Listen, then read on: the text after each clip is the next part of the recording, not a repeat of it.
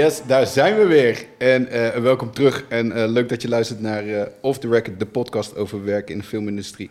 waarin we wel alles met je delen en taboes doorbreken. Mijn naam is Arno Quint en ik zit hier vandaag met twee hele fijne mensen. op links van mij heb ik professioneel levensgenieter, gepassioneerd regisseur, allergisch voor pentiltbewegingen als de spanning stijgt, mede-eigenaar van reclamebureau Artifacts en fijne collega Victor van Vloten. Welkom. Hi. Klein studio applausje voor uh, Victor. Heel goed. En uh, rechts van Victor zit gepassioneerd regisseur, autoliefhebber. En met deze man bevindt de rap party zich in de Blue Dolphin. Mede-eigenaar van reclamebureau Artifacts en zeer gewaardeerd collega Robert van Wingen. Welkom. Dankjewel. Heel goed. Waar komt dat vandaan, uh, Robert? Wauw, de rap party in het Blue, Blue Dolphin. Dat is wel een goede uh, dat je het naar vraagt. Uh, volgens vond, mij waren we er allebei bij. Ik vond het een mooie opening. Ik vond het een hele mooie opening. Nou, dat is wel leuk. Uh, nou ja, je was er zelf bij. Meestal is de afsluiting ook, hè? Ja. Meestal is de Blue Dolphin de afsluiting. Ja, maar dat heb ik dus geleerd van, van Robert. Ik had er nog nooit van gehoord. De Blue Dolphin? Nee. Nou, tot mijn... ja, ik weet niet of ik me er trots op moet zijn, maar ik heb een, een aantal Blue Dolphins al gezien in mijn leven ja, we zijn natuurlijk samen een keer uh, op avontuur geweest in, uh, in Oostenrijk voor uh, Aldiana. En daar hebben wij de nachtclub van elk resort, heet de Blue Dolphin. En Is dat alleen bij Aldiana? Alleen bij Aldiana. Oh, oké, oké. Ik dacht dat dat ook een soort algemene uitdrukking was voor, maar dat heb ik dan. Nee, dat hebben wij volledig. Is dat allemaal bij Aldiana ontstaan? Ja, mooi. Maar we hebben er heel wat van gezien de afgelopen twee jaar. En dan sluiten we eigenlijk de dag af met een, met een jegertje. En dan houden wij, houden wij allebei, houden wij allebei van. Hey, hoe vond jij dat Blue Dolphin? Ja, ik, weet, ik, weet, er niet veel meer van, dus uh, dat was uh, volgens mij wel top. Nee, ik oh. vond, het, vond, het, super grappig, want er lopen daar gewoon hele diverse mensen. En uh, dat gaat van oud naar jong naar ertussenin. En die probeerden allemaal een goede tijd te hebben. En dat naarmate de avond een beetje verder gaat, mengt dat zich met elkaar. En dan staat er op een gegeven moment gewoon iemand zacht in je oor te jodelen. Ja. Nou, dat, dat hij, hij is in zijn oor gejodeld die avond. En uh, Ron heeft nog de clubdans gedaan. er was daar zo'n meisje uit, uh, uit Oostenrijk. En, en uh, Robert die zegt zo in het Engels tegen haar van... Can you yodel in my ear? en toen ging zij dus voordoen hoe je jodelt. Met wat voor woorden je dan gebruikt. En, oh, mooi. en dan in Oostenrijk, weet je, nou, ging helemaal Goh, stuk. ik leer ook nog wat. Ja, lekker. hey, maar even, even terug naar de basis. Um, jullie, uh, jullie zijn uh, samen uh, mede-eigenaar van Artifacts. -hmm. hoe is dat zo tot stand gekomen? Nou, wij studeerden samen. We, we, zaten in dezelfde studie en we zaten eigenlijk in de propedeusfase. We waren eigenlijk net gestart. En we kregen de kans om ergens te gaan pitchen al. En ook via de studie zelf mochten we allerlei projecten mochten we al gaan pitchen voor echte, echte bedrijven. En toen hebben we heel snel besloten, joh, de, um, het is, eh, we kunnen volgens mij hele gave dingen samen maken. Ik was wat meer, denk ik, het, het, eh, bezig met het vertellen van verhalen. In de tussentijd probeerde ik ook films te maken, maar ik had uh, waarachtig weinig verstand van het, nou, het in beeld brengen van iets met camera's en dergelijke. Ik deed gewoon, maar meestal was het verhaal eromheen beter. En Robert was echt ontzettend goed om dingen mooi in beeld te brengen. Of dat nou met de camera was of anders, dat maakt niet zoveel uit. Uh, maar wij kregen de kans om, um, om echt al voor echte bedrijven iets te gaan presenteren. En toen hebben we heel snel gezegd, laten we dan maar een bedrijf worden. Weet je, laten we het gewoon meteen uh, gaan doen. En uh, alles wat we nu de komende tijd gaan doen, dan gaan we of extra goed leren voor onze studie, omdat we het in de praktijk brengen. Dus we leren dubbel zo goed wat we, wat we zouden moeten leren. En we doen het ook op een hele degelijke manier, want we doen het volgens de studie. Maar heb je toen Artifacts al opgezet? Ja, meteen. Ook tijdens de ja, studie? Ja, was, heel, was ook heel snel. We gingen, nou, we Lijkt niet... met z'n twee ook uh, als een... Uh... Z'n vieren in eerste Met z'n vieren waren we. Oh, ja. uh, we waren met z'n vieren. We hadden Robert, ik, Bob en Michael. Bob was de programmeur. Michael was eigenlijk een front-end developer en designer. Ehm, Robert was, nou ja in eerste instantie uh, van, uh, verantwoordelijk voor het, uh, het, het, beeld, camera met name. Ja. maar eigenlijk veel groter dan dat. Um, en ik moest de verhalen vertellen en deed vooral te editen. Ja. Klinkt als een goede samenstelling. Was heel leuk. Perfect. Ja, ja. Meteen, we konden ook meteen gave dingen. We hebben meteen een interactieve film gemaakt. Ja. Toen nog in Flash, want dat mocht toen nog van Apple. En het was wel hartstikke gaaf. Een hele gave interactieve film. Waarbij je elke keer zou, kon de film weer heel anders verlopen. Andere eindes. Je hoofdpersoon kon sterven, kon blijven leven. Uh, je kon op hele andere plekken komen dan je de eerste keer had als je de film keek. Dus uh, een beetje wat uh, laatst Netflix ook heeft gedaan, alleen waren wij tien jaar eerder. Mooi. Ja, en dat was al alleen tijdens de studie. Ja. Ja. En eh, hoe is dat verder gegaan?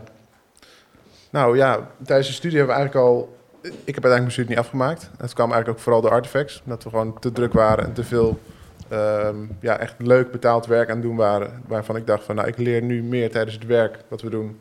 dan ik kan leren op mijn studie. Ja, herken ik wel. Ik kan sowieso niet zo heel goed tegen autoriteit. Nee. Eh, kan nog steeds niet trouwens. Maar ehm, ik vond de studie echt een beetje te veel in hokjes gedacht. En ik dacht van, nou, ik ga het liever op mijn eigen manier doen. Ja. Ehm, maar eigenlijk vanaf het tweede jaar, toen zijn we echt volledig gestart. En toen hebben we best wel veel avonden en dagen thuis bij elkaar om zijn beurt over de vloer gezeten om een edit af te maken. En in de oude auto van zijn moeder, die naar hond rook, eh, hebben, we, hebben we allemaal eh, hebben we de filmopname gedaan. Vet. Ehm, dus we zijn eigenlijk gewoon volledig ehm, ja, intuïtief begonnen met films maken. ja. Zonder dat, er echt, eh, dat we daar echt zo op deze manier voor gestudeerd hadden. Maar het was vooral wat we oppikten tijdens de studie, eh, wat we in de praktijk gingen brengen. En daarvoor had ik natuurlijk wel een filmopleiding gedaan. Maar ja, ik was toen 19 toen ik klaar was, dus ja, wist ik veel. Ja. En dat was in de tijd dat je nog met videobandjes in je camera werkte... en dat je even lang moest log en capturen als dat je had gefilmd.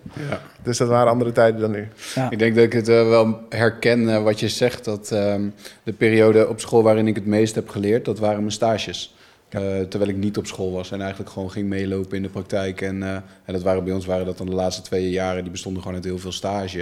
En toen was ik daarna ook wel gelijk eruit van nou, laat mij maar gewoon lekker aan het werk gaan. En eh, ik hoef niet nog eh, een hbo-studie erachteraan, wat heel veel klasgenoten wel deden of zo. Maar wel gelijk eh, begonnen met werken. En jullie waren eigenlijk al daarmee begonnen terwijl je nog studeerde. Ja, maar wat je dan doet, is je, je maakt van de andere semesters rond je, rondom je stageperiode, maak je ook een soort stage. Ja. Want wat wij, welke vak we ook deden, we probeerden het te koppelen aan een praktijkproject wat we deden voor een opdrachtgever. Dus we probeerden er, het was fijn, want je verdiende er meteen geld mee. Ja. Eh, maar we probeerden het ook direct in de praktijk te brengen. En daardoor was eigenlijk de hele, wat voor mijn gevoel was de hele studie eh één groot stage. Ja. Eh, dus, en ik heb hem wel eh, afgerond. Dat is even vastgelegd Ja. bij deze. Nee, top. Hey, en eh, en hoeveel, hoeveel jaar geleden praten we dan nu? Dat dat, eh, dat dat heeft plaatsgevonden? Wat? Dat je studie afronde? Nou, toen had ik inmiddels bijna mijn tweede kind. Eh, toen hadden we, waren we Supermassive ook al gestart. En toen had ik huis gekocht. Dus ik heb wel even, ik heb er langer over gedaan. Nee, maar ik bedoel van, kijk, eventjes, je hebt nu net uitgelegd van die hele voorgeschiedenis, hè, van studeren, het bedrijf beginnen en daarna afstuderen. En, en dan de vergelijking met nu probeer ik eigenlijk te maken. Dus van, hoeveel jaar geleden is dat? En Kijk waar we nu niet, zijn. ja. Nou, maar dat afstuderen, dat, dat, dat, dat- ik ben op een bepaald moment gewoon gaan afstuderen omdat ik eh, het niet los kon laten. Ik wilde het gewoon eh, afgestudeerd zijn. Dat heb ik Mhm. deeltijd gedaan, daar heb ik heel lang over gedaan. ja, Dus dat was ook niet meer zo'n... Ik kan me ook herinneren dat ik uiteindelijk mijn diploma kreeg en dat ik niemand had uitgenodigd om het diploma uit te reiken. klopt. Eh, omdat, en dat ik via, dat mijn broertjes via iemand die mij kende in de zaal dan een appje kregen van, hé, hey, waarom staat je broer? En dat ik mijn moeder me stuurde van, hé, hey, ja, had ik wel bij willen zijn. Toen dacht ik, was ja, leuk geweest. Ja, maar ik Ja, dacht, oh, volgende keer beter. Ja, ja, nou, vond, ik vind het welletjes, maar ja. eh, nee, maar oké, maar ja, toen was je klaar. Hey, en, eh, en als we nu kijken, hedendaags, eh, hoe wordt jullie functie bekleed binnen het bedrijf? nou, we- ik denk dat wat, wat, ehm, wat we niet verloren zijn, en daar ben ik heel blij mee, is wij, vanaf het begin zijn we heel vanuit passie Ja. eh, gaan werken. En het klinkt, eh, misschien, het klinkt allemaal omdat we tijdens de studie deden en de auto van mijn moeder stonk naar hond, klinkt het allemaal een beetje wat, eh, wat, wat kneuterig, maar dat was het, was het voor, mij, voor mijn gevoel niet. Nee. Wat we, natuurlijk zijn we enorm gegroeid, maar wat wij wel altijd deden is, we moesten en zouden er iets uithalen. Ja. En, en dan bedoel ik op het gebied van leren. We hebben altijd gezegd, we gaan vooraf eh, gaan we iets, eh, gaan we plannen maken voor een opdrachtgever waarvan we niet zeker weten of we het wel kunnen. Want we moeten elke keer die, die bar moeten we, eh, hoger liggen en we moeten er heel veel van leren. Dus dat was ook wel spannend. Want we hebben ook wel een keer elkaar die avond dat we dan bij een van de anderen vloer waren elkaar aangekeken. We dachten, oh nee, wat hebben we nu weer voorgesteld? Maar dan moesten we er maar weer iemand bij halen die, die, dat, eh, die dat al kon. En dan eh, leer je allerlei nieuwe disciplines kennen. En je leert andere mensen kennen en je groeit. En eh, het, de, eh, we hadden altijd wel, de lat lag wel hoog. Ja. En dat maakt ook dat, de, dat eh, het wel professioneler is dan de meeste studenten, voor mijn gevoel, dan de meeste medestudenten deden Hmm. tijdens hun studie. Maar ik begreep uit betrouwbare bron dat jullie eh, de eerste waren met een 5D in Arnhem. Klopt. Wat is het verhaal daarachter? Ja, dat is wel een grappig verhaal. Ik was Ja. ehm, eigenlijk al vanaf mijn... eh, het eerste moment dat ik erachter kwam dat je ook f- fotolenzen op een videocamera kon zetten. ehm, dat er adapters voor waren. Het waren vroeger waren dat zulke lange toeters. En dan kon je dan een adapter opzetten. En dan was je waarschijnlijk twee of drie stops kwijt. Maar je had wel een fotolens En op je op zijn kop in op zijn spiegelbeeld. kop een spiegelbeeld. Ja. Dus dan moest je dan ook nog flippen Ja. en terugzetten. Ja. Ehm, maar toen dacht ik, wow, dit is zo vet. Dit is zo filmisch. Je kunt gewoon eh, volledig je aperture helemaal instellen. En het is, Het is een compleet andere look. Totaal anders. Ja. En in eerste instantie hadden we dus een, een Nikon D90 gekocht. Want die kon dan filmen. Maar die kon je niet zo manual instellen dat de, de shutter speed bleef dus Variabel. Variabel. Dus we moesten altijd een lichtzetting creëren dat alles goed stond. Shot draaien, kijken of het niet versprong. En als hij goed was, top, check. Maar we hadden wel een 85 mm eh, f2.0 lens. Eh, een oude vintage eh, Nikon lens. En dat is ja, zo filmisch. Ja. Ja, heel gaaf. Ehm, en toen kwam dus de 5D. En dat, dat veranderde de hele, hele filmindustrie. En de 5D, even voor de mensen die niet weten wat het Maar is. Dat is een fototoestel, is een professionele, eigenlijk een professioneel fototoestel. Maar die had dus eh, de functie om te kunnen filmen. Die kon dus in 30 frames kon die, eh, Full HD video opnemen. Full frame sensor. Full frame sensor. Dat- was het ding. Precies. Ja. En die had dus, daar konden dus alle Canon fotolens op. En ja, dan- het verschil tussen een videolens en een fotolens is gewoon enorm. Dus je krijgt in één keer een heel filmisch beeld. ja. En dat heeft heel veel veranderd in de hele filmindustrie. Veel mensen zagen dat in één keer als professioneel. Ja, klopt. Hey, hele andere look. Professioneel.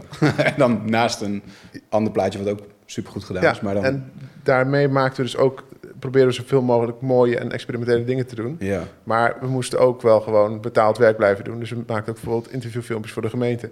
Die er in één keer heel fancy en filmisch uitzagen, omdat we die camera hadden. Ja. Ja. En eh, Victor was de, die had de, de, de- het gradingpakket ontdekt. Dus het komt ook nog super vet graden, super over de top. Maar het zag er wel heel erg, eh, voor die tijd was dat echt wel eh, heel vooruitstrevend. Dus we kregen ook heel veel werk binnen, omdat mensen onze stijl ook heel erg ehm, eh, mooi vonden. En die Ja. wilden ze ook graag, in die stijl wilden ze ook iets hebben. Want je onderscheidt je natuurlijk van de rest. Ja. En eh, dat wordt hedendaags wordt dat steeds moeilijker. Hè? Je krijgt Ja. gewoon steeds meer eh, mensen die eh, ook bezig zijn met, met film. En het wordt ook steeds toegankelijker, denk Mhm. ik. Je hoeft niet meer een hele dikke vette bankrekening te hebben om een camera te kopen. Nee. Dus eigenlijk voor, voor elke prijs is daar wel iets beschikbaar. Ja. Maar hoe ga je daar tegenwoordig mee om? Ja, het is denk ik ook niet alleen de techniek die telt. Het is inmiddels denk ik vooral onze ervaring die we hebben. En de Mhm. manier waarop we iets in beeld brengen en hoe we het verhaal vertellen. Ja, maar hoe Ehm, onderscheid je je, bedoel ik? Ja. Ja, dat heeft toch echt wel te maken met het concept wat je maakt, denk Mhm. ik. Ja. En je hoeft, ja, het, hangt, het is denk ik heel bepalend waar je voor, waarvoor je welke techniek in gaat zetten. Want je zou ook een, een prachtige film kunnen maken die je met je telefoon schiet. Ja. Als je daar een concept omheen brengt dat het klopt en dat het, dat het eh, een gevoel Mm. raakt, dan is dat misschien nog wel sterker dan dat je diezelfde film zou draaien met een, ehm, een, een eh, weet ik veel, een, eh, een Red eh, of een, eh, of een Arri. Ja. Nou, ik weet nog wel dat vo- eh, voordat wij begonnen met die fotocamera, kan ik me heel goed herinneren dat, er, dat ik ook filmmakers om me heen had. Maar filmmakers waren, waren echt wel mensen die, een, ehm, die gewoon een camera konden betalen. Dus Mhm. als je een camera kocht, was je een filmmaker en dan werd je ingehuurd om, om films te gaan maken. Maar nu kan iedereen films maken, inderdaad met zijn telefoon. En je kunt hartstikke gaaf editen op je telefoon. Ja. En je- sterker nog, je drone, als je een beetje een betaalbare drone hebt, dan maakt hij de filmpjes al voor je. Klopt. Dus eh, eh, eh, je hebt er nu talent voor nodig om een filmmaker te worden. En dat is het hele grote verschil met wat ik zie met, met voordat wij begonnen. En ehm, wat, wat dan nog een voordeel is, want er zijn enorm veel talenten en er komen er ook steeds meer bij. Wat dan wel een voordeel is, is als jij al ervaring hebt. Mhm. Ehm, en dat is niet per se een portfolio, want dat is meestal niet het belangrijkste. Maar dat je ervaring hebt, dat je snapt ehm, wat mensen nodig hebben, wat mensen willen. Maar dat je ook snapt dat, eh, om wat te noemen, dat feedback er niet is om jou af te kraken, maar om een product beter te maken. Mhm. Eh, eh, dat, die combinatie, die ervaring en het talent, dat is wat je onderscheidt. Ja, ik denk dat, dat dat voor heel veel mensen best wel herkenbaar is. Dat als jij als creatief persoon iets maakt waar jij je passie in legt. En de klant zegt vervolgens van ja, ik vind het eigenlijk helemaal niet goed, dit anders, dat Ja. anders. En je moet dan iets gaan maken wat misschien niet helemaal is hoe jij dat voor je ziet. Dat, Ja. eh, dat veel mensen daar moeite mee hebben. Een klap in het gezicht. Ja, Terwijl maar jij zegt is. eigenlijk van joh, eh, ik zie het andersom. Nou, dat is een kans om het beter te maken. Ja. Want er zit heel vaak wat in. Het is, in eerste instantie is het altijd irritant. Heb je iets gemaakt, denk je, ja, shit, kom op man, dit is perfect. Hoe zie je het niet? Maar als je dan nog gewoon even de tijd neemt en er rustig naar kijkt, en dat, dat moet je ook leren. Dat is echt wel eh, moeilijk hoor. Ja, eens. Eh, we proberen daar ook bijvoorbeeld onze stagiaires. We krijgen gelukkig veel stageaanmeldingen. Ja. Dat is heel leuk. Van eh, echt wel goede jongens en meisjes die bij ons zouden willen stage lopen. En daar hebben we dus het geluk dat we ook de, de goede eruit kunnen plukken. Maar dan proberen we daar vooral op te hameren. op, op een van de dingen is, hoe ga je nou om met die feedback? Mhm. Weet je, want eh, die feedback is er niet om jou te treiteren. Die feedback is er om iets beter te maken. En af en toe slaat die feedback nergens op, maar er zit er een, een onderliggende, eh, onderliggend gemis of een gebrek. eh, wat je dan moet gaan, je moet een beetje gaan onderzoeken. Wat is hetgene dan wat ze missen? En heel vaak kom je dan achter, oh, nu merk ik dat ik dat zelf ook wel mis. En dat maakt een film of een site of wat je ook aan het bouwen bent echt wel beter. Ja, op zich begrijp ik dat compleet. Hey, en ehm, eigenlijk even terugkomend op mijn, eh, op mijn vraag van eh, jullie eh, functie eh, binnen het bedrijf nu, Artifacts. Wat, hoe wordt die eh, bekleed nu, zeg maar? Want oh ja, ik, want, dat was de dat was de vraag. Ja, Ja, daar was ik een antwoord op aan daar, het geven. daar was je een antwoord op aan het geven. Grappig. Nou, Alleen, wat vond je het, van is het me, antwoord? het is me nog steeds niet helemaal duidelijk. Oh, En het vraagt me, vraagt me oprecht af van Ja. eh, hoe, eh, hoe, hoe doen jullie dat Ja. dan nu? Want ik zie Robert niet eh, achter de kamer staan. Ik, zei, ik zie Robert eh, op social media met een monitor meekijken en eh, ja. advies geven. Maar draai je bijvoorbeeld nog wel eens iets? Nee, ik draai eigenlijk bijna nooit meer iets. Nee. Alleen als het echt moet of ik wil iets heel graag draaien, maar dat komt eigenlijk ook niet zo vaak meer voor. Eh, wat we hebben gemerkt, we hebben gewoon jonge mensen bij ons zitten die ontzettend veel ambitie hebben en ook heel erg goed zijn. En op, op technisch vlak en eh, ook veel meer weten dan ik weet. Ehm, en we proberen die mensen ook de kans te geven dat zij eigenlijk onze positie van eh, vijf jaar geleden nu gaan vervullen. Ja, ja. Ja. Eh, Dus ik het heel erg verschuiven ook bij jullie. Ja. Van de jongens komen binnen, camera draaien en eh, een paar jaar later staan ze te regisseren en zo. Ja. En echt mooie projecten ook. Ja. Ik denk dat dat, eh, dat het heel fijn is ook om die, eh, die uitdaging in je werk te kunnen vinden. En, eh, dus, en dat gaat met jullie functie dus ook zo. Nou, wat, wat, wat ik net zei over toen we begonnen, was Robert... eh, ik vond het wel moeilijk om te zeggen, hij was niet een cameraman. Robert is nooit een cameraman geweest. Hij is altijd degene geweest die, als we dan een concept hadden liggen... eh, hoe hij erover nadacht, hoe we dat visueel het beste konden gaan aankleden. En dat was in het beginsel vaak doordat hij achter de camera stond. Maar dat doet hij nog steeds. Ja. Eh, we, nog steeds denkt hij na over hoe iets visueel het gaafst kan worden. Alleen iemand anders bedient vervolgens de camera. Ja. En eh, eh, wat, wat ehm, we dan, we hebben dat ook geprobeerd over te dragen aan jongens die bij ons werken. Ja. eh, die die eh, dat nu zelf ook zelfstandig kunnen doen, zonder ons erbij. Ja. Maar in zekere zin is de projecten waar Robert nu aan werkt, is, is die rol niet eens zozeer veranderd. Eh, eh, alleen zijn eh, de, de, nou, de handeling van het besturen van de camera, die, die is verdwenen. Ja, de invulling blijft ook veranderen. Dat zie je bij heel veel producties ook terug. Eh, we werken ook steeds meer ook met externe mensen, omdat we, we werken bijvoorbeeld met jou. Want we weten dat jij iets heel goed kan, wat wij niet zo goed kunnen. Ja. Eh, en dan zoeken wij de mensen erbij die we vertrouwen, Ja. eh, waarvan we weten dat ze een bepaalde passie hebben voor, voor wat, ze, wat ze goed kunnen. En daar vragen we ze voor. Ja. Ja, ik denk dat dat aan alle kanten eraf straalt bij jullie als ik, eh, als ik met jullie werk.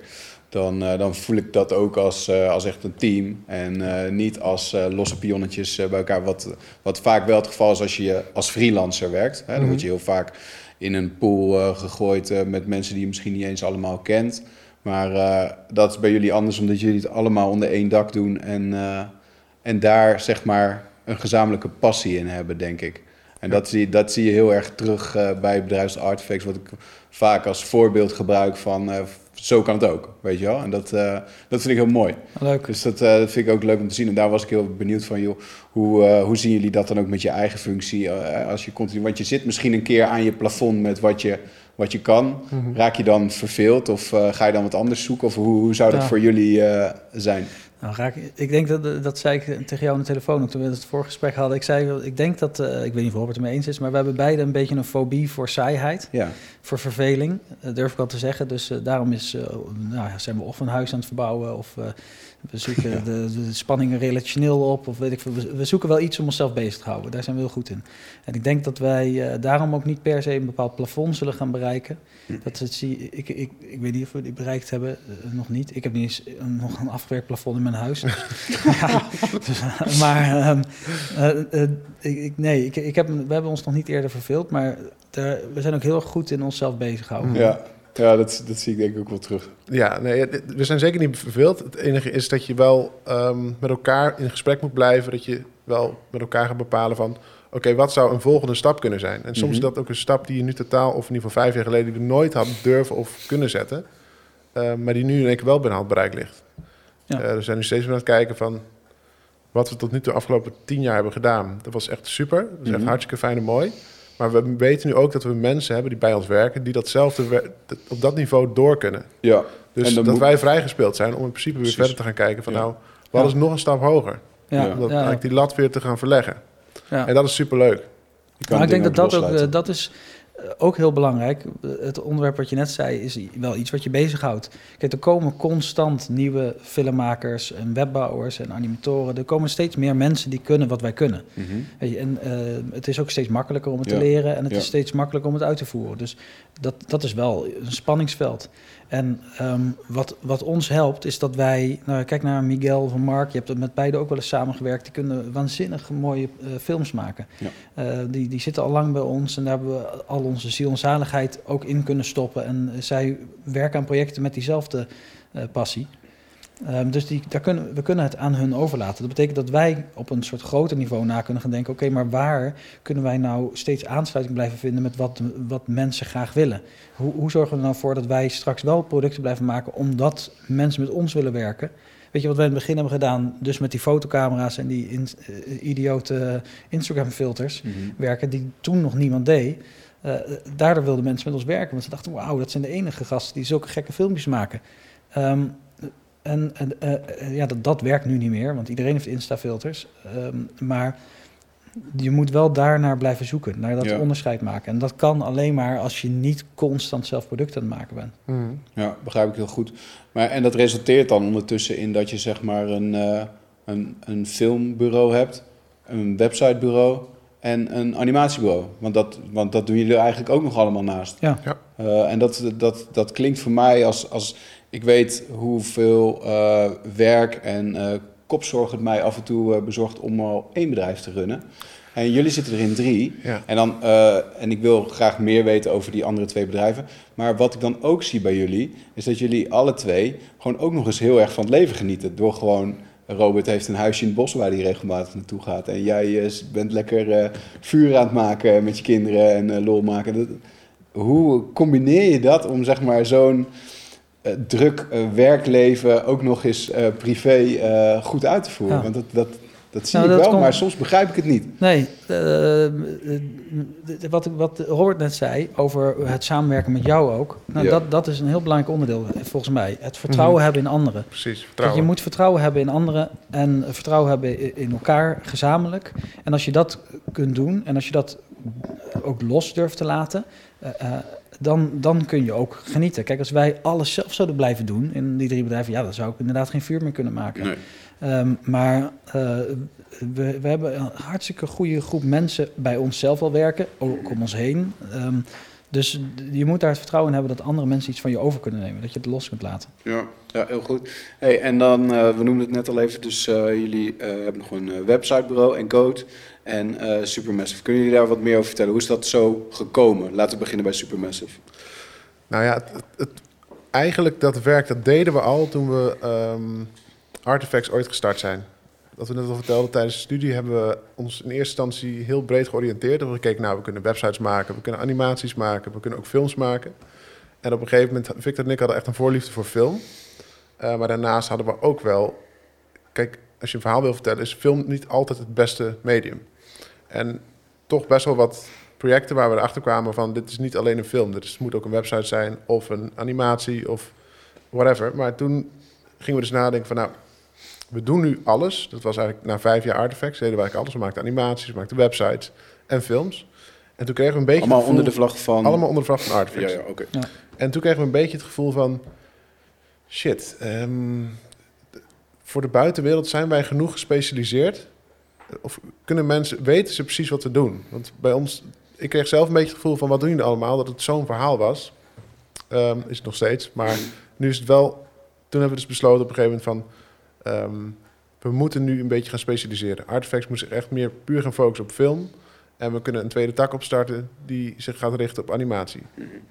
En toen ehm, werkten we al samen met eh, drie gasten die bij ons op dat moment ehm, veel freelanceden. En die ook super gedreven, super goed waren en die studeerden dus nog. En toen zeiden we tegen elkaar van ja, dit is volgens mij wel... We kennen elkaar, eh, we vertrouwen elkaar, we maken hele mooie dingen samen. Volgens mij is dit het moment om er ook echt iets van te maken. Ja, En toen is Supermassive gestart. ja. Ja. Jongens mogen nog wel even benoemd worden. Ja, ja, Ja, ja. ja, Julian, Hubert Hubert, en, en Peter. Peter. Ja, Julian, Hubert, Gouden, Peter. gouden Ja. trio. Die zaten, die zaten al bij ons, eh, maar die, we voelden dat zij op het punt stonden om iets, meer te gaan doen dan het freelancen. Ze wilden gewoon iets gaan bouwen. En ik denk dat, eh, of ik hoop dat, het ook, dat ze ook een beetje geïnspireerd werden door hoe wij met artefacts bezig waren. Ja, Toen dachten we, hey, shit, we hebben en geen zin om hun te laten gaan. En we willen ehm, eigenlijk inderdaad wat meer gaan specialiseren. En toen hebben we ook besloten, weet je, we kunnen nu wel een soort artifacts animatie gaan doen. Maar we willen veel liever met hun iets gaan starten waar zij helemaal net zo gepassioneerd van Ja. zijn als wij over artifacts zijn. Ja. Dus ze moeten iets van zichzelf krijgen. Dus we gaan ook samen ondernemen. We gaan ze niet aannemen. Ze krijgen een aandeel in het bedrijf. Ze mogen mee nadenken over hoe we het gaan noem- eh, noemen. eh, hoe, hoe de huisstijl wordt. Wat, eh, ze, ze besluiten mee over wat voor projecten we wel doen, wat we niet doen. Het moet van hun worden. ja, Dus het is ook echt een, een bedrijf van, van eh, ons samen. ja, En dat is Ja. super massive geworden. ja. Ehm, Het da- kun- En eh, jullie maken dingen voor eh Nicky Romero, zag ik laatst. ja, Eh, dat is leuk. hele website, echt super bijzonder weer met hoe dat helemaal in elkaar zit. En ik had Ja. nog niet eerder zoiets gezien. Ik vond het heel tof. Ja, hele, heel, maar dat is heel uiteenlopend. Dat is het leuke, want je hebt ook drie ehm, heel verschillende, wij noemen het zelf de helden. Mhm. Want ja, laat je maar gewoon bescheiden beginnen. En dus we hebben drie helden en die hebben allemaal een eigen animatiestijl ook. En die zie je dat die zijn heel erg zich aan het ontwikkelen op eigen punten. Dus je krijgt ook op een bepaald moment hele diverse projecten waar je, nou, Nicky Romero is heel leuk waar we voor bezig zijn. Eh, we zijn voor, eh, eh, voor Greenwheels of voor Nestlé zijn we ook be- bezig met animatie. Maar we zijn ook bezig met ehm, een, een hele gave virtual reality ehm, installatie in een museum in Duitsland. Waanzinnig. Ehm, ook met een groot scherm waar je kunt staan met een touchtable waarbij je interactie hebt met de, met de film om je heen. En alles in 3D nagebouwd. Tof. Ja, heel waanzinnig. En dat is echt meest uiteenlopende projecten. Cool. Ja. En als je inderdaad vraagt, dat- je vroeg net van hoe kan het zo dat jullie drie bedrijven hebben en jullie hebben nog tijd om eh, daarnaast ook nog van het leven te genieten. En dat komt ook echt door de mensen met wie we werken. Dus Julian, Peter en Hubert zorgen er ook echt voor dat Supermassive Mhm. als Supermassive zo kan bestaan. Ja, En die brengen zoveel nieuwe input mee waar wij nog nooit aan gedacht hebben. Ja. Dat we nu steeds meer gaan zien dat juist die drie bedrijven heel goed samenwerken. ja. Dus dat er steeds meer grote qua- campagnes komen. Qua persoonlijkheid passen jullie denk ik ook heel goed bij elkaar. Als ik dat zo, dat, dat zie je gelijk. En dat, die, dat geluk moet je ook nog maar hebben. Ja. Kan, iemand kan heel goed zijn in wat hij doet. Maar als jij daar eh, geen, eh, geen klik mee hebt, en dat is bij jullie Nee, gewoon, klopt. smelt ja, maar, gewoon. Ja, maar dat moet, dat is een, kijk, dat is hetzelfde als, als met jou. Wij weten dat jij heel goed bent in wat je doet. Je, je maakt waanzinnige shots, maar je bent daarnaast ook echt een fantastisch mens. Dus je, je zoekt dat wel uit. Ik ga niet, ja, alsjeblieft, dat is belangrijker nog bijna dan dat je mooie shots maakt hoor. Maar eh, je, gaat niet, je, je gaat niet de hele dag op een set staan met iemand die je niet lucht. Klopt. Ja. Ik denk dat we hadden het in de, in de vorige podcast hadden we het er ook over van eh, je, je hebt zeg maar gewoon zat mensen die, eh, die goed zijn in eh, wat ze doen. Maar ehm, mensen waar je dan ook nog eens een goede klik mee hebt, die kom je vanzelf tegen. En dat duurt misschien vijf jaar voordat je dat clubje een beetje rond hebt. Maar dan heb je een selectie gemaakt in ja, hoe dat voor jou lekker werkt. En daar, daar maak je dan je keuze uit als, Ja. Ja. als ondernemer, denk ik. En dat, dat zie je bij ons ook heel erg terug. Eh, ik denk dat dat ook een leuke overgang is naar eh, projecten die wij eh, de afgelopen drie jaar samen hebben gedaan. We hebben het voorgesprek al even over gehad. Eh, Bridge Liberation. Wat is Bridge Liberation? De Bridge Liberation Experience, dat is al, maar was het in 2013. Eh, Arnhem wilde op een nieuwe manier de Slag om Arnhem gaan herdenken. En toen ehm, hebben wij er ook over mee na mogen denken, samen met eh, Jos Dekker, die toen nog bij Studio Halfvol zat. Hebben wij nagedacht over eh, hoe kunnen we dat opnieuw doen. Overigens heeft Elvin Williams daar ook een hele grote rol in. Die doet eh, veel grote events. Ehm, dus die, eh, samen hebben we eigenlijk nagedacht over hoe kunnen we nou op een nieuwe manier gaan, de slag gaan herdenken. En dat moest allemaal veel meer immersive. Dat was toen natuurlijk een heel hip woord. Nu inmiddels niet, dus nu durf ik het weer te gebruiken.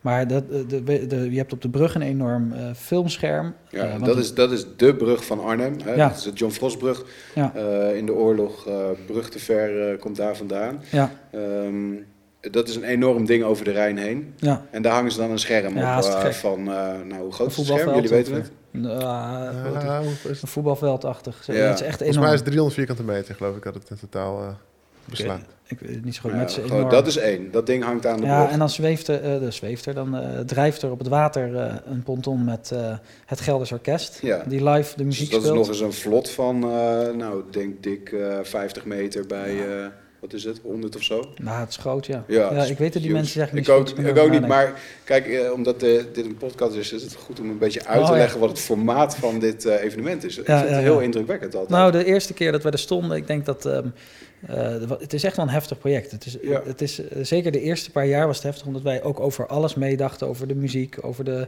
de eh, we, we mochten mee nadenken over de artiesten. Wat gebeurde er live allemaal? Gewoon het hele ding. En het was ook voor ons spannend om, om zoiets te gaan doen. Zou het wel werken? Had Arnhem er wel zin in, de Arnhemmers? Ehm, en wat we ook vooral wilden was, wat, wat wij toen heel erg Arnhems vonden, en misschien is dat niet terecht, dat weet ik niet, maar wij vonden dat op dat moment, is dat er heel vaak werd gedacht vanuit, weet je, laten we het maar klein houden, want dan is het veilig. Weet je, Mhm. liever dat we ergens allemaal kratten neerleggen, dat, ze, dat mensen dan komen en zeggen van zo, dat hebben jullie mooi gedaan, en dat met alleen maar kratten. En we dachten, dat willen we niet. We willen heel graag dat er iets staat waarbij ze denken, zo, wat is dit dan? Eh, En ik weet ook dat daarna, de dag daarna stond er in de krant een on-Arnhems evenement. Toen dacht Top. ik, ja, dat, ineens- recensie. ja, dat is top. Ja. Aan de andere kant moet het dus eh, vanaf nu af aan, moeten mensen de- zeggen, ergens, weet ik veel, of het nou in Eindhoven is, Groningen, zo, dat is een Arnhems evenement. Ja. Weet je wel, dat moeten ja, niet ja, meer... Eh, ehm, maar dat maakte ook wel dat het heel spannend was. En toen kwamen we er aanlopen, die, ehm, het eerste jaar. En we- wij waren, daarvoor gingen we met iedereen die al mee had gewerkt even barbecuen en, en borrelen. En we dachten, nou, een kwartier van tevoren, half van tevoren, we lopen er even heen. Maar we konden er gewoon niet meer komen bij de Rijnkade. Ja, Omdat het zo druk was met mensen. ja. En ik geloofde mijn ogen niet. Ik denk dat er eh, iets van 5.000, 6.000 man stond daar of zo. Nee, eh, bijna 30. Echt? Oh, Ja. dan zit ik er helemaal naast. Maar Ja, het was bijna voor mijn 30.000. gevoel Heel veel. Ja, ja. Was, ja maar nu we toch eh, de, de, de luisteraars thuis die mensen geven. Ja, nee, het stond helemaal vol. Je kwam er niet doorheen. ja. En dat was zo cool. Het was zo kicken. Ik eh, kon niet geloven dat er zoveel mensen even samenvattend, eh, de Bridge Liberation is dus eigenlijk om, eh, om de slag om Arnhem te, te herdenken. En eh, elk jaar maken we daar samen een, een film over. Met een, met een verhaal uit die tijd. Ehm, en dat wordt ondersteund door film, maar ook door muziek en door dans, volgens mij. Ook, live ook live, live gebeurt er ook nog van alles, ja. En ehm, de opdracht om de film te maken, die ligt bij jullie. Nou ja, nou, in het beginsel, wat, waar we mee beginnen, eh, we zijn er nu ook voor bezig. We gaan eh, volgende week er ook weer voor filmen. Oké. Ehm, eh, maar weer heel anders dan de afgelopen jaar. Wat, ik schrijf mee, zelf persoonlijk, aan het concept. Het beginconcept, het verhaallijn. samen met Elvin Williams en eh, schrijven, we, schrijven we aan het concept. Dat gaan we eerst met z'n drieën doen. Want Nasmie is altijd verantwoordelijk voor de teksten die er zijn, wat je hoort. Elvin is eh, verantwoordelijk voor het event. En wij zijn verantwoordelijk voor het audiovisuele deel. Ehm, en, maar we beginnen met het schrijven van het concept. En dan vervolgens, als dat er ligt, dan gaat Nasmir de, de voice-over schrijven en de andere teksten die moeten worden uitgesproken. Eh, Elvin gaat de, de dingen regelen. Dat is echt enorm wat hij allemaal regelt. En wij gaan dan, eh, en dat heb ik tot nu toe steeds eh, de afgelopen jaar opgepakt met Miguel samen, ga ik, ehm, eh, gaan wij het, eh, het, het visuele deel eh, Ja. vormgeven. Ja, het verhaal uitschrijven. Ja. En ehm, nou eh, leek het me leuk om, eh, om daar een stukje van eh, in, eh, in beeld te brengen. Of ja, in beeld te brengen, we gaan, om het te bespreken. Maar wij, ik sta dan met jou in zo'n eh, zo'n leeg eh, huis. Met eigenlijk vier muren eromheen. En, en dan zeg jij van ja, en dan, dan loopt hij hier met alleen een kaars en het licht aan en alles donker. En dan heb je dat al helemaal in je hoofd zitten. En dat, dat vind ik altijd heel inspirerend aan jou, hoe jij dan zeg maar zo, zo dat verhaal helemaal voor je ziet. en dat dan aan mij overbrengt van hoe je dat dan eh, wil gaan maken, weet je wel. En dan, jij gaf ook aan van, ja, ik heb een boek gelezen, zag ik dit en dat. En dat combineer je dan weer. En dan kun je ons daar een beetje in meenemen hoe dat, eh, hoe dat gaat bij jou. Nou, ik ben ook wel benieuwd, als ik dat dan aan jou vertel, Ja. of wat er in mijn hoofd zit, bij jou ook overkomt. Ja, nou ja, dat, dat, dat blijkt op het moment dat we het gaan maken. Dus dat eh, voor mij, toen, toen je dat de eerste keer vertelde, toen dat ging over die, we hadden een scène, of jij had een scène bedacht, eh, waarin dan ehm, het, het licht eh, zou draaien, dat je in één keer eh, allemaal soldaten in de ruimte zou, zou zien van een donkere ruimte naar licht in de, in de ruimte. En dan dat, dat al die soldaten daar stonden, dat dat dan de soldaten van, van nu en dan met een link naar vroeger. Nou, dat, dat zag ik echt voor me. Dat vond ik heel mooi, heel mooi bedacht. En, en dat hebben we uiteindelijk ook gedaan. Ja, weet je wel? En dat eh, dat ging ook, dat zag er super vet uit. En eh, Francis eh, Broekhuis stond daar met een, met een fakkel in zijn hand. en die verlichtte de hele ruimte daarmee. En dat was kippenvel. Ja. Weet je wel? En dat, ehm, ja, dat, zijn voor mij dan ook wel momenten wat ik dan heel leuk vind om aan, aan mee te werken. Omdat het een beetje zeg maar, afwijkt van wat wij vooral doen. Hè? Dus we, wij doen veel commerciële dingen en, en dat gaat toch allemaal net, eh, net wat anders eh, dan dit. Ja. Maar ehm, ja, wat ik me afvraag, dat proces wat daaraan vooraf gaat bij jou, eh, kun, je dat een beetje, kun je dat een beetje vertellen? Nou, zeker, zeker vorig jaar is dat echt een team effort. Hè? Vorig jaar heb ik Ja. dit concept samen met, met, met Hubert en, en Miguel bedacht Ja. bij het vuur. Toen zijn we eerst vuur gaan maken, Ja. een hele avond. Toen zijn we, dat, zijn we uit gaan denken. Zijn we ook in het donker door die oude bunkers heen gaan lopen om het gevoel te krijgen. En eh, dat hebben we echt wel met elkaar bedacht.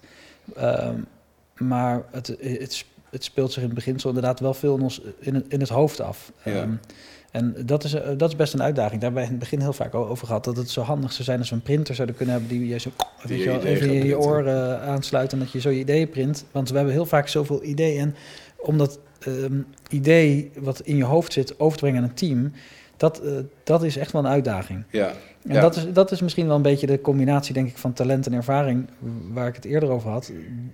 Dat moet je echt leren om ervoor te zorgen dat anderen gaan maken wat je wil. Ja, ja dat, dat, eh, dat vond ik interessant. En misschien wel handig om, om erbij te vertellen dat het, eh, de scènes die we hadden bedacht, die bestonden bijna allemaal uit one take. Ja, Dus, alles was ook in camera. Dat ja. was vorig jaar zo gaaf, dat we, we, we zijn ook heel goed in de, in de nabewerking, om in post en alles erin te brengen. Maar dit wilden we allemaal in camera doen. Dus alle Ja. acties, alles was met één cameraweging. Alles wat er gebeurde, eh, was, eh, moest live gebeuren. Dus er moest een heel team ook om de camera eh, aan- eh, ehm, aan de gang zijn om beamers te verplaatsen of om, om attributen, decorstukken te verplaatsen. Omdat alles moest meteen Ja. verplaatst worden, dat jij er doorheen kon gaan bewegen. ja, Francis die noemde het een soort dans tussen camera en acteur. En zo voelde Ja. het denk ik ook wel een beetje. Dat we Nou, gewoon, zeker die ehm, laatste scène die jij moest draaien. Ja, wat voor mij het uitdagende eraan was, eh, we hadden op alle kanten hadden we beamers staan die de achtergrond eh, projecteerden. En iets te veel naar links en ik stond in de ene beamer en iets te veel naar rechts en ik stond in de andere beamer. En de bewegingsruimte die ik had was, was super krap en die moest ik precies lopen. En als ik dat niet deed, dan, dan Ja. was je in beeld. En, dat en we hebben die scène denk ik zeven of acht keer Ja, gedaan of hij zo. moest perfect. Het was echt een, eh, een hele moeilijke scène. Maar eh, uiteindelijk eh, stond, perfect. stond hij er wel op. Ja. En toen, eh, toen waren we ook allemaal gewoon echt eh, boven, bovengemiddeld eh, trots op wat we hadden gemaakt of zo, weet Ja, dat was heel gaaf. Dus dat, daarom vond ik dat ook wel leuk om eh, gewoon nu eens eventjes een beetje te bespreken. Want eh, dan uiteindelijk, dan, dan staat het erop. Maar dan gaat het dus nog eh, bij jullie eh, door de molen heen met de montage en, Nou, dat viel vorig jaar dus wel mee. en alle special effects die er nog opkomen. Ja, maar dat, vorig jaar hoefde dat niet. Dat was het gaaf van het concept vorig Ja. jaar. We hoefden geen special effects te doen. Dus eh, normaal gesproken zit je eh, nog dagen in de edit. En dat was nu niet het geval. Nu, maar en dat was, eh, dan moet je je dus voorstellen, daar hebben wij enorm veel vertrouwen in jou en je werk gelegd. Want als, als jij daar iets niet goed zou hebben gedaan, dan hadden we inderdaad nog allemaal editwerk gehad en nabewerking. Maar dat hebben we niet nodig gehad. Nee, ik, wil- ik haalde het aan in de introductie van eh, Victor is allergisch voor penteltbewegingen op het moment dat de spanning stijgt. Ja, Dus dat, er zat een moment in die, eh, in die film dat we van, eh, van boven naar beneden, eromheen. En dan moest ik met die gimbal lopen.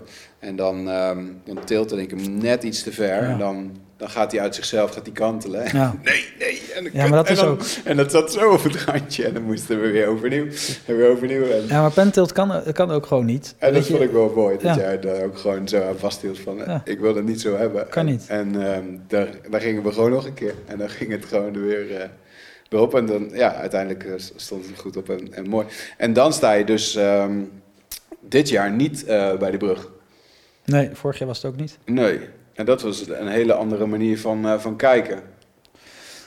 Ehm, ja, het was absoluut een hele andere manier. Nou, het weet je wat zo gaaf is aan tussen 30.000 man of 20.000 man, hoeveel er dan de afgelopen jaren zou, zouden zijn geweest, Mm. op de kade staan? Het gaaf dan is dat je heel puur de reactie van het publiek krijgt. Want ze weten niet dat, dat ik die film heb gemaakt als ik er tussen die mensen sta. We staan gewoon midden tussen het publiek en niemand weet dat wij met z'n allen aan die film hebben gewerkt. Dus ze roepen maar gewoon wat ze vinden. Oh, ja. Weet je, zonder rekening te houden met je. Heb je dat wel eens gehoord? Jazeker, natuurlijk. Ja, er ik- staat dus een heleboel mensen. Dus Ja, nou, het, gave, het andere gaaf is dat ze ook zoveel respect hebben voor het onderwerp... dat iedereen ook daadwerkelijk stil is. Dat is heel bijzonder, dat Ja. je met 30.000 man stil bent. Ja. Maar wat, wat heel bijzonder is, ze roepen gewoon wat ze vinden. En dat is zo cool om te, om te horen. En dat miste ik nu dit jaar. Ik heb niet gehoord wat, wat, wat gewoon men ervan vond. Nee. Eh, je, je ziet achteraf allemaal reacties. En dat was ook leuk om te lezen. Maar die hele pure, echte reactie daar ter plekke, dat is wel heel bijzonder. Die echte Arnhemmers. Echte Arnhemmers. Geen blad voor de mond. Nee. Nee, Wat? nee. nee Inderdaad, nee, wat kleine toevoeging daarop was nog, omdat dit jaar ging het dus live op internet, maar dan vlogen ze wel met vliegtuigen over de stad eh, met eh, banners eraan om aan te geven hoe laat dat dan uitgezonden werd en zo. Dat, dingen van, ja, soms bevat ik dan niet helemaal van wat we hebben gemaakt met z'n allen. Ja, dat is het. Nou, dat is als je de, dat wat, wat wij het eerste jaar hadden toen we er aankwamen lopen en er 30.000 man stonden. Ik, Ja. dat, dat je het niet kunt geloven dat ze, dat ze voor jouw show daarheen zijn gekomen, om het zo plat Ja, zeggen. Gek. Ja, en dat, eh, dat brengt me eigenlijk op het volgende van... ehm, ja, door, door corona gaat nu alles, eh, alles live op internet, online. eh. Ehm, eh, wat merken jullie daarvan met jullie business? Ehm, nou, eh, best wel veel eigenlijk. Mm, want eh, ik, bijvoorbeeld bij ons, wij zien heel erg een verschuiving in eh, wat we doen. En eh, natuurlijk, eh er vervallen een hoop dingen, maar er komen ook weer nieuwe voor terug. Is dat bij jullie ook? Ja, de- nou, er- vallen nog wel verbazingwekkend dingen, vrij, vrij weinig dingen weg. Dat had ik- hadden we meer verwacht. Maar we zijn wel. Eh, het, het- past ook wel weer bij wat we willen. Ik weet nog dat, we, dat toen corona net begon. Robert woont niet zo heel ver van mij vandaan in het bos. We wonen Ja. allebei in, in een boshuis. En eh, we, eh, ik weet nog dat we daar veel naar elkaar toe liepen. Dat kon toen in het bos nog wel. En dat we toen zeiden van, hè, we hadden dit ook wel weer nodig. Weer een nieuwe uitdaging. We moeten gewoon weer even nieuwe gave ideetjes bedenken. Ehm, en in de tussentijd werd er nog wel doorgewerkt, dus dat geluk hadden we. Maar we moesten wel op een andere manier weer na gaan denken over... hey, waar hebben mensen nu behoefte aan? Ehm, eh, waar, we- weet je, wat hebben mensen nou nodig? En eh, dat heeft ertoe geleid dat we wel over andere dingen na zijn gaan denken. Veel meer van, eh, Robert is ook enorm veel bezig met, ehm, eh, met platforms. En hij is veel bezig geweest met live televisie. Ehm, Kan je daar wat over vertellen? Ja, dat was wel grappig. Ik was eh, op vakantie, toen, eh, vlak voordat uh, toen eigenlijk hier de lockdown begon. Dus ik moest half over, hals over moest ik terug uit eh, Tenerife. Dus de laatste vlucht geboekt en toen kwamen we terug in Nederland. En toen was alles op slot. Maar twee dagen daarvoor werd ik op Tenerife gebeld door een klant van ons, provincie Gelderland. En die zeiden van ja, we willen iets met live televisie gaan doen, want we merken dat mensen nu allemaal thuis zitten. Um, en die lockdown komt, die strenge lockdown komt eraan. Dus we willen een beetje mensen hard onder de riem steken. Um, dus of we mee wilden nadenken over een soort van live televisieprogramma. Nou, dat heb ik dus toen daar al ben ik begonnen met nadenken. En we hebben een soort van globaal concept gemaakt. En het was eigenlijk gewoon hele leuke, toegankelijke, feel-good televisie. Maar dan van mensen van de provincie, voor mensen van de provincie. Okay. Dus eigenlijk jouw collega's zie je dan allemaal in beeld. Maar dan krijg je een soort van televisieprogramma over jouw collega's. En dat, is, dat was heel leuk en dat werkte heel goed. In eerste instantie zouden we er één doen. Om even de thematiek te bespreken. En ook over, over de regels en hoe het dan praktisch in zijn werk ging. Um, maar toen hebben we zoveel, zoveel leuke dingen eigenlijk al toegevoegd in die eerste aflevering. Dat mensen laaiend enthousiast waren. En uiteindelijk hebben we tien afleveringen gemaakt. En daarna hebben we het format overgedragen aan de provincie. Hebben ze met eigen mensen hebben ze het voortgezet. Dus volgens mij doen ze het nog steeds. Is dat een klein beetje gebaseerd op wat jullie ook uh, onderling doen uh, op de Zuid? Wat je ja, CTV. Ja, ja maar, dat is eigenlijk... Dat is later gekomen. Dat, dat, okay. we, hebben bij ons, we dachten, ja, als we het voor anderen doen, kunnen we het zelf ook doen. Precies. En, uh, ook omdat wij zelf merkten dat we onze collega's minder zagen. Want we Oh, zijn ja. natuurlijk... Je ziet nu ons met z'n tweeën op de bank zitten, maar we zitten met um, 18, denk ik nu op 17 volgens mij nu. 17 nu dan. Oh ja, op kantoor. Um, nee, Jalisha is er nu bij. Oh ja. Nee, die begint uh, 1 juni, ja. Ja, maar dus, dus we zitten wel met wat meer en die zagen we niet. En Ja. dat was echt, uh, dat, dat was ook wel weer dus een idee van Robert. Laten we dat voor onszelf ook gaan doen. Weet Ja. je, dan, dan zien we elkaar weer en dan weet iedereen uh, waar de ander mee bezig is. Het is zo belangrijk om dat met elkaar te blijven doen. Ja, ja dat, dat denk ik ook wel, ja. Nu, er valt gewoon een, uh, een stukje uh, creativiteit uh, weg op het moment dat je niet uh, met elkaar in één ruimte zit. Nou, denk ik. En, creativiteit, maar met name begrip. Precies. Weet je wat zo belangrijk is voor elkaar, de, uh, voor iedereen, dat je begrip hebt voor elkaar. Want je Ja. snapt niet meer, je gaat heel gauw als je elkaar lang niet spreekt, dingen voor elkaar invullen. Of, of verwachtingen hebben bij iemand anders die die verwachting niet waar kan maken, omdat hij gewoonweg niet weet dat er iets speelt. Weet je? Dus het is zo belangrijk dat je op een of andere manier weet waar de anderen mee bezig zijn. Ja. Leuke manier om dat zo te doen. Ja, Ja. zeker. En het is, eh, ehm, wat je inderdaad zegt, het begrip is zo belangrijk dat je met elkaar ook dat je feedback krijgt van, van, je, van je collega's, van je partners. Want anders dan zit je in jezelf, in je eigen hoofd, dus het klopt het allemaal. Maar als iemand anders er een keer naar kijkt, dan zegt hij, hey, misschien heb je, heb je hier wel over nagedacht. En dat is zo belangrijk. Daarom denk ik dat wij als team ook zo goed eh, functioneren. Omdat wij eigenlijk over de hele breedte elkaar feedback kunnen geven. Eh, dus ook als iemand een, eh, een, een, een animatie aan het maken is, dan kunnen wij feedback geven. Dan kan bijvoorbeeld een van onze filmmakers die kan wel feedback geven op animatie, omdat hij wel begrijpt wat we met elkaar aan het doen zijn. En dat is gewoon heel fijn dat je gewoon ook hele sterke samenwerking ziet ontstaan. Ehm, eigenlijk spontaan op projectniveau tussen twee verschillende ehm, disciplines. Ja. Dus het kan web zijn en film, of het kan webanimatie zijn. Het kan ook animatie en film zijn, of andersom. Dus een, en dat merk je gewoon met zo'n leuke club mensen. Het maakt eigenlijk helemaal... Ik, ik denk, ik maak me helemaal geen zorgen over of we wel of geen werk meer hebben. Wat er ook op ons pad komt met z'n allen, ik denk dat we dat gewoon kunnen. Ja. En dat, dat, dat, dat verschuift nu heel erg, omdat je inderdaad, het je vroeg inderdaad, merken jullie wat van corona? Ja, we merken dat heel veel dingen digitaal worden. Dus veel meer virtuele events bijvoorbeeld.